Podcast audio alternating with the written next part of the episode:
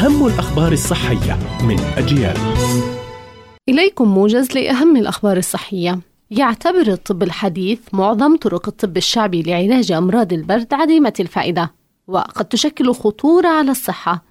وبحسب الأطباء فإن استنشاق البخار الساخن يسبب حروق في الغشاء المخاطي، بالتالي إطالة فترة الشفاء من المرض. كما أن مسح الجلد بالكحول والخل عندما يعاني الشخص من الحمى خطير جدا، خاصة على الأطفال، بسبب زيادة نفاذية حاجز الجلد الأبخرة السامة لهذه المواد. وبين الأطباء أيضا أن لف الجسم وتغطيته من أجل التعرق يسبب صعوبة خروج الحرارة من الجسم، ويمكن أن يزيد ارتفاعها. بحث جديد في المجلة الإسكندنافية لأمراض النساء والتوليد يؤكد على أن الإجهاد قد يؤثر على خصوبة المرأة أو احتمال حدوث الحمل خلال دورة الحيض.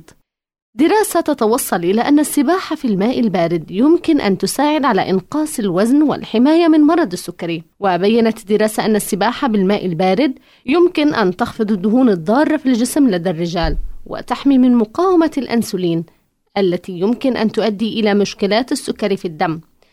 وأصبحت السباحة في درجات حرارة دون الصفر شائعة بشكل متزايد في السنوات الأخيرة بفضل ظهور المؤثرين.